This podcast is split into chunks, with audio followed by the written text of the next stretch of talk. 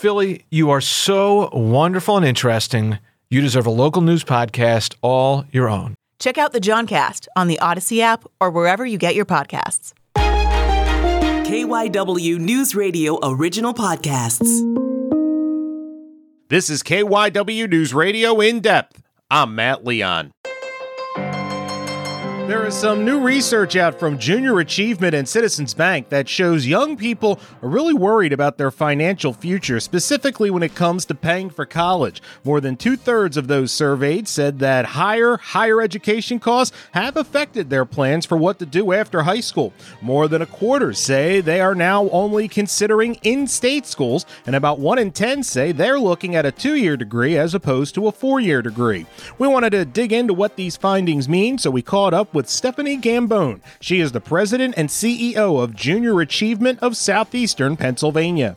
The last couple of years, it looks like looking through the data that was provided and what you guys have found, there's kind of been a lot of people that have really changed the way they look at at higher education and how they want to pursue it.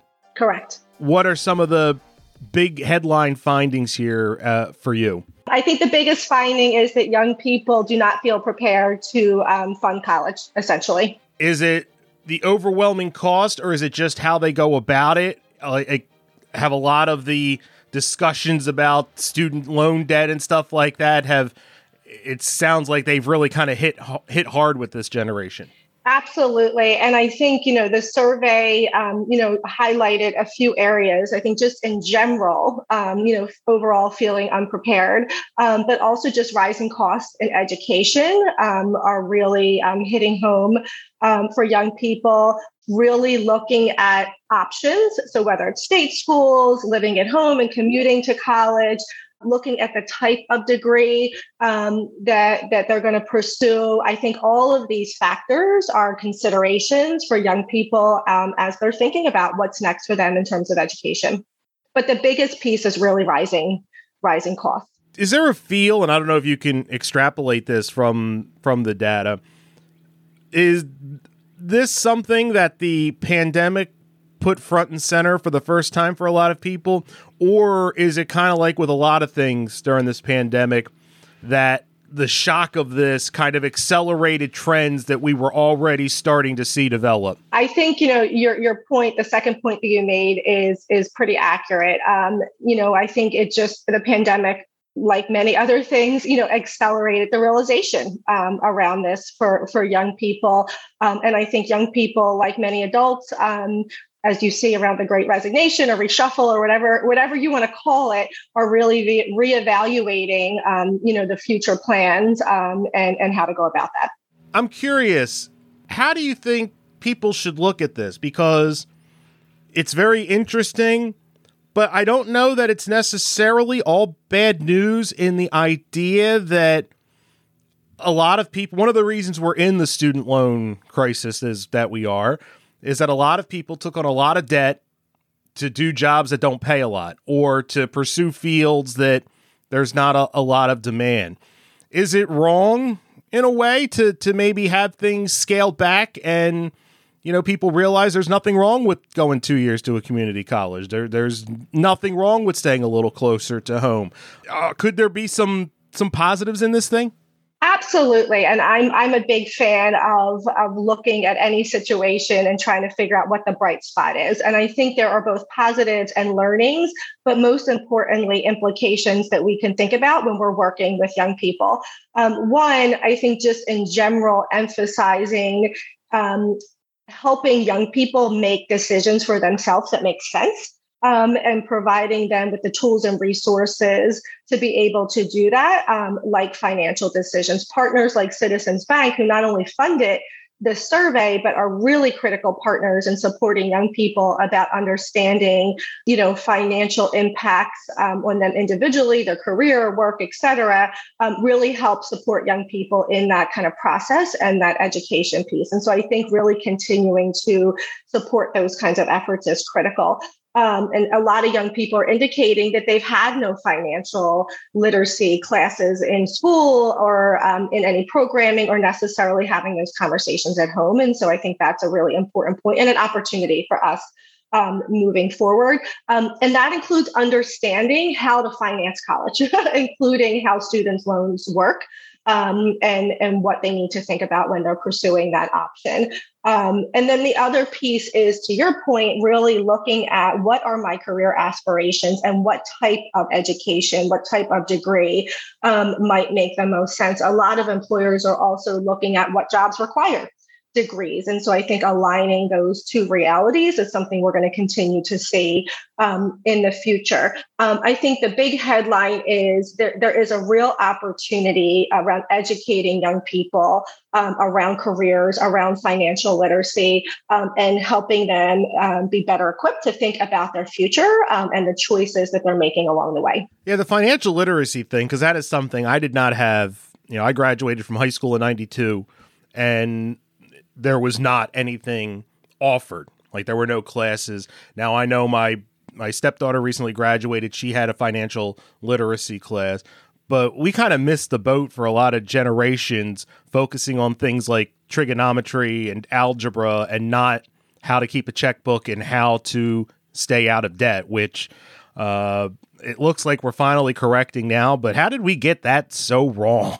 I don't know. I, I, graduated around the same time as you. And so, you know, it's definitely some of the same realities and made quite a few mistakes um, as a young professional, a young college student um, around finances. And so I think for me, it's it's figuring out what do we need to do moving forward um, as we are thinking about supporting young people.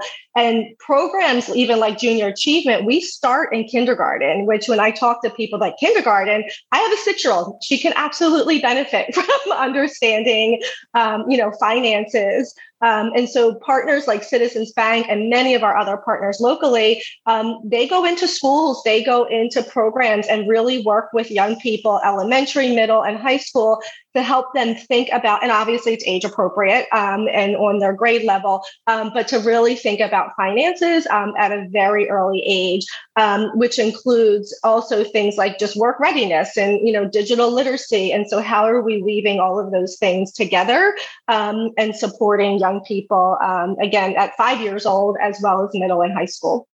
Specifically with the the college financing and the what your this, this research showed or this survey showed.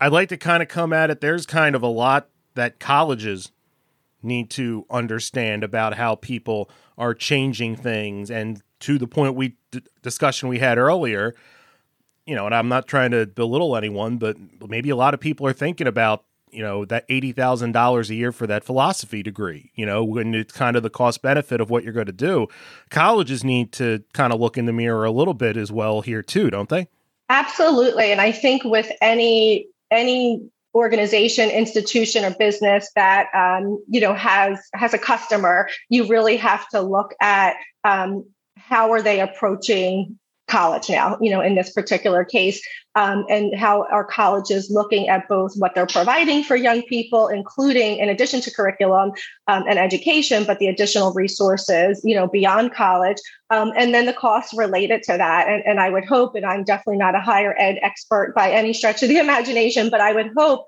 that surveys like this and just other information that is continuing to come out um, around this generation and how they're approaching their future, that everyone, um, including colleges and universities, are rethinking um, recruitment, retention, and how they're supporting students um, while they're enrolled and on campus. And do you think, you know, I'm kind of look, asking to look a little bit into the crystal ball here, but I talked about if the pandemic had accelerated the trend. Another thing you look at with the the pandemic is is this something that is going to revert to no, revert to the mean of what we've been used to, or is this breaking out in a new direction?